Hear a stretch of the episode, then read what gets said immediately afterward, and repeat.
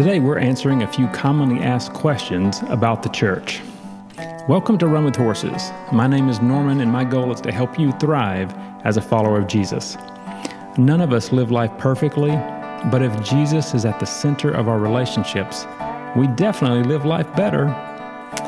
Well, one thing is for certain life brings changes. And if we ever had any doubt of that, well, this past week has been a good one to remind us that change is always in the, on the horizon. We've had a few changes this week that will cause quite a few other changes in our life. And the instigator of all these changes was Tuesday, Susan's mom fell and broke her hip. So the good news is the ambulance was here in like three minutes and she was able to have a partial hip replacement the same day she fell and everything went well.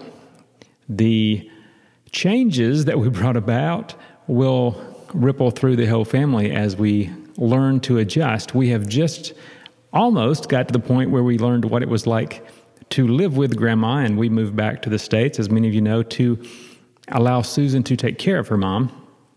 And we saw some uh, mobility issues and different things that told us it was time. And this week it was proven it was time.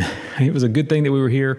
Susan and my youngest daughter were home when her mom fell. They were able to uh, make the call really quickly, get an ambulance there, help her get ready, and go to the to the hospital. And through all of the the difficult things of figuring out, making decisions, uh, Susan was able to walk through that with her mom.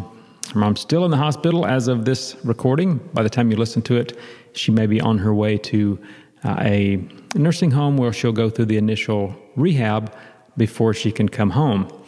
So, all that to say, changes are coming. Uh, changes are on the horizon for all of us always, and it's just part of life. So, as we recognize that this week, hopefully you recognize there are changes coming in your life. Hopefully, mostly good changes, but recognize that as we often talk about in here, all of our changes, ultimately, God is in control of, and He allows these things to come into our life for a reason. Uh, he is growing our faith through them.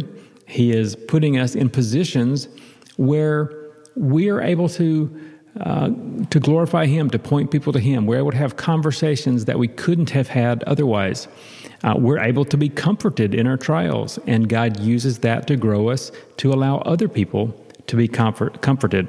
So, all of this is part of life, as growing as a believer, uh, part of being the person that God is growing us into. So many, many changes. Well, that's not really the topic of the show today. We're actually thinking about the church, and we've been doing that for the last several shows. So I wanted to step back and answer a few common questions that people have, and I'm not sure how far I'll get into these, and some of them are more common than others, and some of them maybe are more important than others, but we will give a stab at at least addressing some of these. And this is not a, a deep dive Bible study. That's usually not my intention with this show. You have lots of opportunities to do that through through books and through uh, other podcasts and through different teachers and hopefully through your your pastor and small group and things like that. But I do want to address some of these questions today. So the first one is the big question. Why? Why church? What is the purpose of the church? Uh, and that's a good a good question. And we're going to look at two specific ways of looking at this. One is the purpose of the church, just strictly answer that, but then also thinking about we these these broad purposes of the church and how do they interact with the mission of the church, which is maybe slightly different. A lot of people maybe wouldn't make that distinct, distinction, but uh, I'm going to, and we're going to kind of think about those things a little bit before we go on to other questions. So, first, purpose of the church, historically, a lot of people really break it down into uh, five distinct things that the church exists to do. And this is really a lot, a lot of the activity of the church. And those five, uh, historically and often, are identified as evangelism, discipleship, ministry, worship, and community. Now, some churches would maybe have fewer or have more, word those differently. I'm going to stick with that for now. I'd say those are important. Some people say community, they might say fellowship. There's other ways of thinking about some of these things. They're all important, certainly, and they all are wrapped up in this why of the church.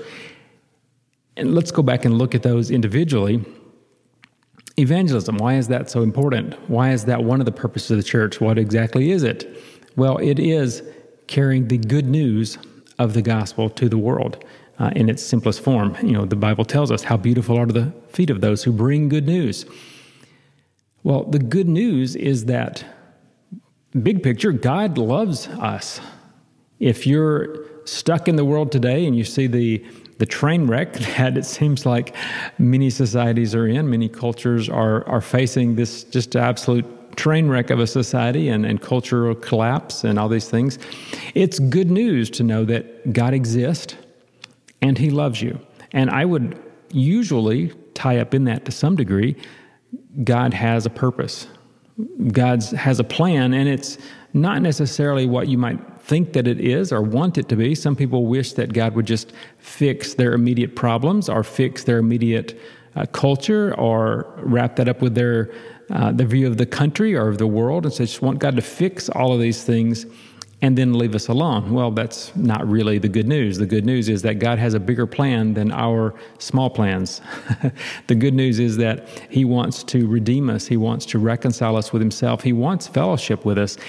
And we couldn't do that. So the gospel says that God loved us, chose us, and when we were still enemies of God, when we were far separated from God, that He sent Jesus, His Son, to this earth in human form, fully 100% man, fully 100% God, and that He died on the cross. And He had to be 100% man to die on the cross. To God, uh, 100% uh, God, without that part, 100% man, could not die on the cross. But without being God, his death on the cross wouldn't be meaningful. It, it, wouldn't be able to accomplish what God needed to accomplish. So we have Jesus coming down the cross. He went into the grave and he came out of the grave, and the resurrection is a key central component of the gospel, and it's also super important because he came out of the grave. We have hope. And Paul says, if Jesus didn't come out of the grave, then our faith is meaningless. Uh, we're miserable creatures if, if we have faith in something that didn't happen, if we have faith because of something that didn't happen. So the good news is that all this happened. And God used the death of Christ, used his resurrection, and used all that was accomplished in that. And there's it's a whole other uh, really fascinating study and really important study if you think about all that was accomplished through what uh, Jesus did on the cross. Um, it's just uh, so much was accomplished that couldn't have been accomplished any other way that, that I know of. Um, because of his death, our, our sin is. Uh, because of his death, we have the opportunity to uh, to really fellowship with God, to approach the throne room of grace, we have the opportunity to be, uh, to talk to God. I mean, it's, it's amazing if you think of how much uh, God accomplished through the work of Christ on the cross. The next one we want to look at is discipleship. And discipleship and evangelism, really, I, I almost believe that it's a false um, way of looking at it to to distinguish between these because really discipleship begins with this whole process of evangelism. Uh, discipleship is the process of one person and their relationship with God growing into Christ likeness. It's the process of pursuing Him, and it really begins before you're saved as, as God draws you to Himself. Or if you want to look at disciple making, it begins with the gospel or even conversations prior to the gospel being shared, you have this disciple making process where we're sharing our testimony and who God is and the foundations that we really think of as being evangelism that really are important if we're going to get to the point of making disciples and helping one, someone grow in their relationship with Christ. So, There is a little bit of a difference. There's in uh, pre faith in Christ and post faith in Christ, if you want to do that. But I really wrap all of evangelism up into discipleship and say it's really the early steps of discipleship are evangelism. The early steps of disciple making are really evangelism, even pre evangelism. But all that aside, leaving evangelism is something we've already talked about. What's the next step? Discipleship, once someone has placed their faith and trust in Christ, then they have this journey that begins of walking with Christ, of living life as a follower of Christ. It is a life of, of commitment, a life of discipline, a life of uh, living out your faith.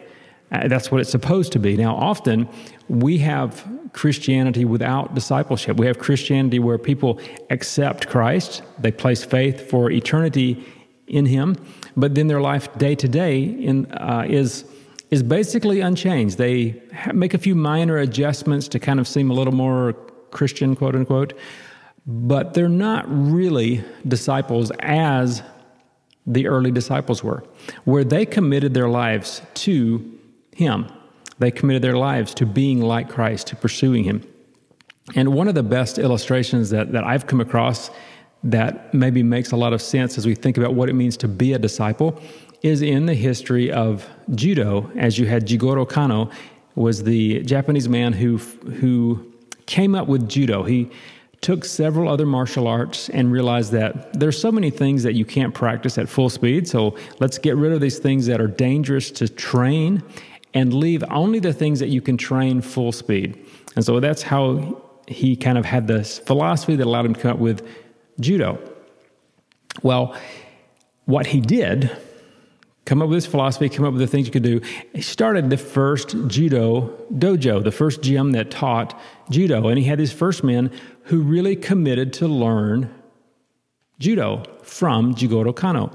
And many of them lived either with him or at the gym, and they committed their lives to learning this new martial art, this new discipline. It was a lifestyle. They learned a lot about him and his philosophy and how he taught and what he taught.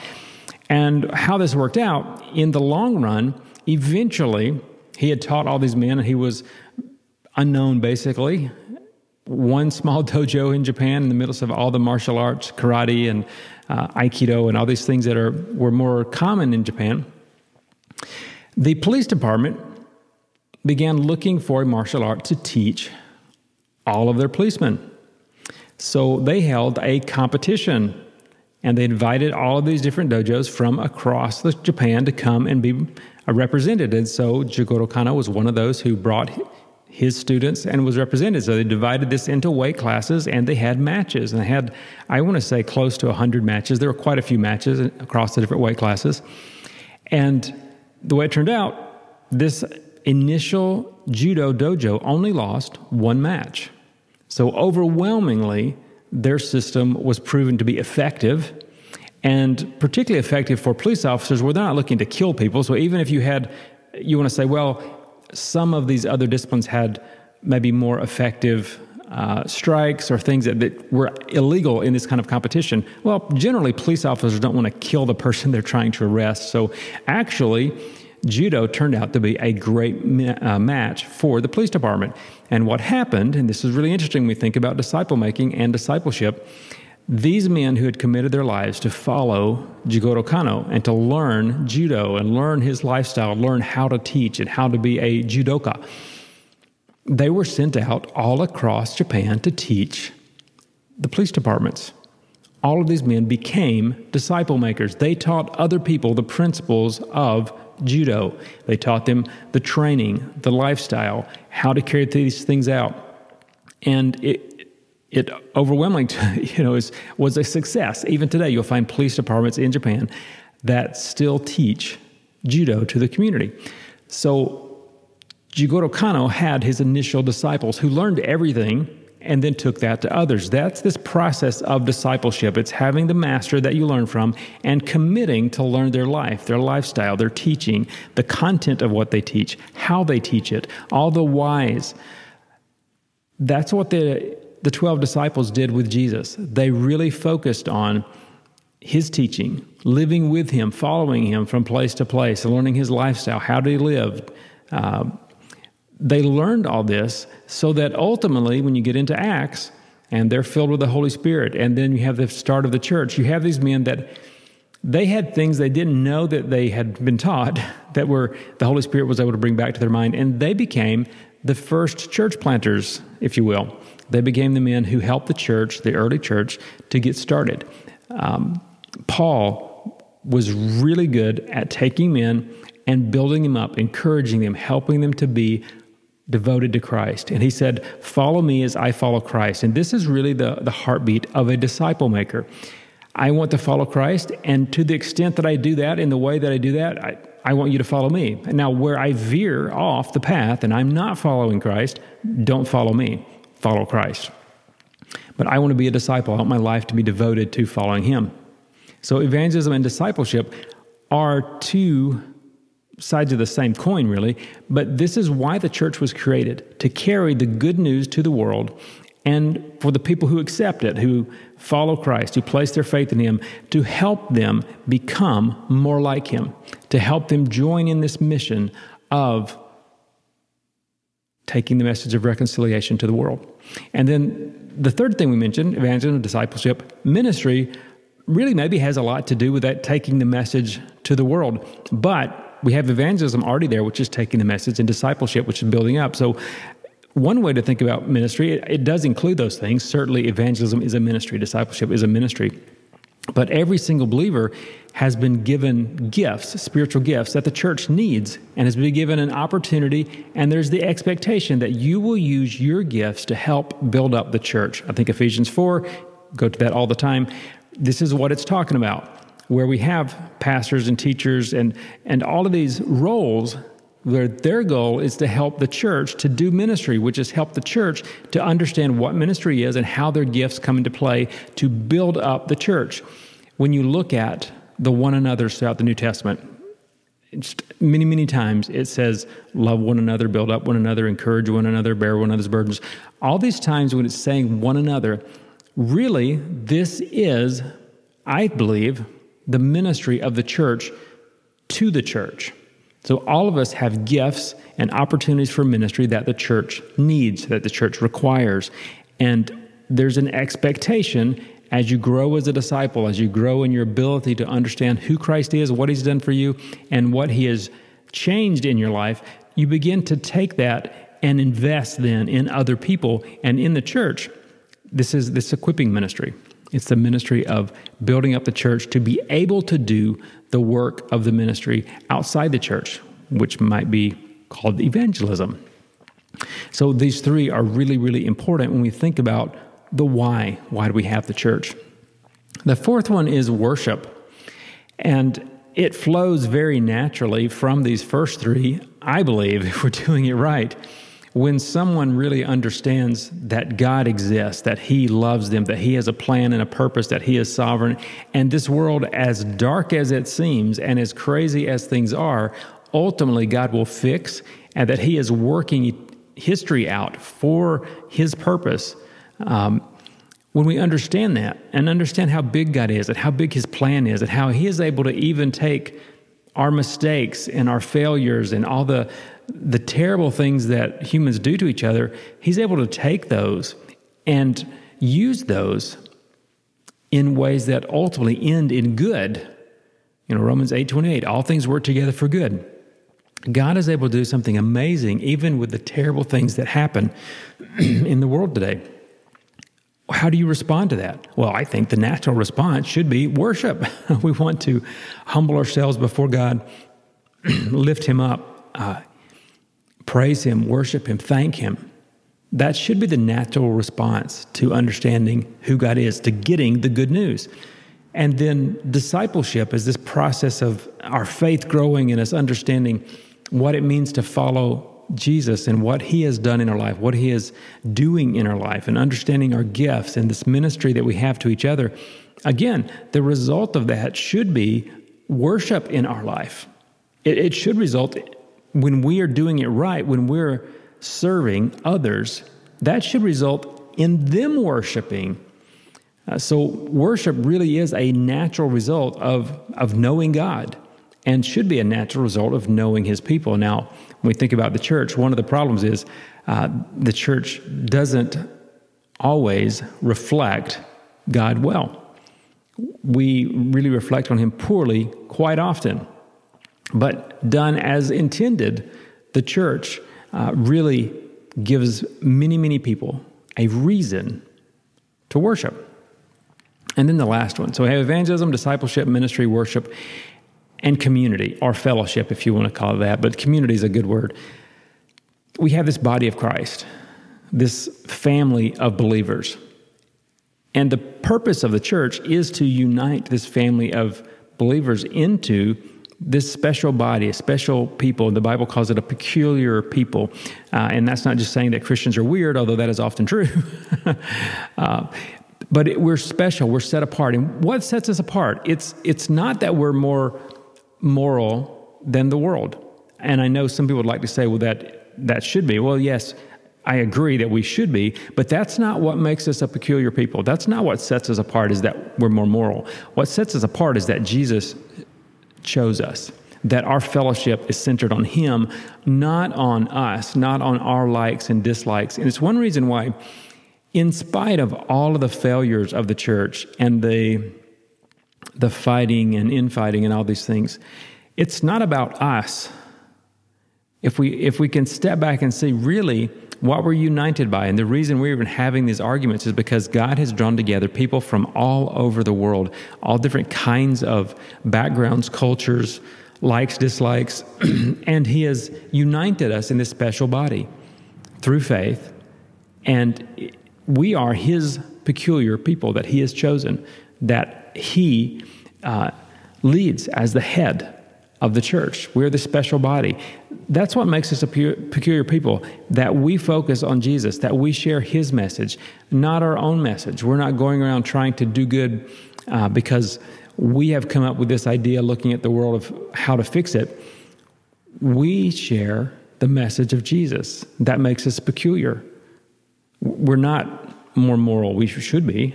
As we grow in Christ likeness, definitely we should be growing in our, our morality. We should be growing in our ability to, to reflect uh, His glory better. But we're really peculiar people because we're His people. So, evangelism, discipleship, ministry, worship, and this special community uh, all are wrapped together and tied up, and part of this being this special people. This special people carry the good news, not our own good news, the good news that Jesus came. It's His good news. Um, we help people grow as disciples, as followers of Jesus. Again, it's not about becoming more like us. You're not, I don't want you to become more like me. That would be very bad. you want to become more like Jesus. We serve, we do ministry, we serve each other, not because the other person deserves it. No one deserves to be served except Jesus. But we serve because we have been loved, we have been chosen, we have been forgiven. And that, that's the heart that allows us to do ministry. And ultimately, it's that heart of worship because we have received so much from God, because we have received so much uh, and been allowed to be part of His body and have the hope of eternity. And we have that heart of, of worship that we're able to serve others and they are allowed to receive grace through our worship and are changed and God is glorified. And we're a community that is focused on that, on seeing Jesus worshiped and glorified everywhere, in every place, for all time. So, those five things definitely are important when we think about the purpose of the church. Even if you want to tweak them and add or subtract or reword it, that's fine. Uh, I'm not here to tell you exactly the only way. This is uh, definitely five things that are very important when we think about the purpose of the church. The second question, which I mentioned earlier, was what is the church's mission? So we do these things, but why do we do those things? What are, what are we supposed to accomplish through evangelism, discipleship, ministry, worship, and this community? Well, I think ultimately the, the easiest way to, to get to that answer is to look at Matthew 28, 18, 19, and 20 and our goal, our purpose, our desire should be to fulfill the Great Commission. This is how God is glorified. Even when we think about that idea that uh, God wants everywhere around the world to worship and praise Him. That's our goal. Well, how does that happen? Well, we need more disciples. As we take that ministry of reconciliation, we're ambassadors for Christ, as Paul says, as we are disciple makers, we go to all nations making disciples. Everywhere we go, and there are more disciples, there's more worship, there's more praise, there's more thanks. Everywhere we go and we see disciples made, there's more evangelism, there's more discipleship, there's more ministry being done, uh, there's greater community. Now, none of those communities are perfect. None of the ministry that they do is perfect, but there's certainly more attempts to do it. So, as we do our best to carry out this mission of, of making disciples, uh, I think we use those things evangelism, discipleship, ministry, worship, community they're all part of that. And ultimately, they are the way that we fulfill the Great Commission. You know, I, tr- I really love the way Paul takes and puts it in Second Corinthians, where he says we are ambassadors for Christ.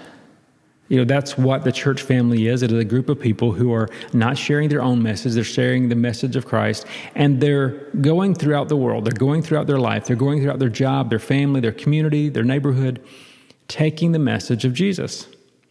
Who am I? Why am I here? Well, who I am, am I? Well, I'm a, a follower of Jesus. Why am I here? Well, you have to be somewhere. And wherever I go, Jesus is going to go with me. And, I want him to be the center. I want him to be lifted up. I want him to be praised. And I think those two questions together, the purpose of the church and the church's mission, uh, really are important for us to consider and think about when we approach the church because we can go so often with selfish desires uh, a, a, hope to do our own thing, to be our own, own person, to accomplish our own goals through the church, and that's usually not going to be a good way to go about it. I think we'll stop there today. I had more questions, but that's uh, a good start. Write me at norman at runwithhorses.net if you have questions, comments, if you'd just like to uh, let me know that you're listening. I'd love to hear from you. Praying that you continue to pursue God daily and accomplish all that He has for you, wherever He takes you. It's often difficult, it's often hard, but it's always worth it. So, whatever you do, as always, keep running.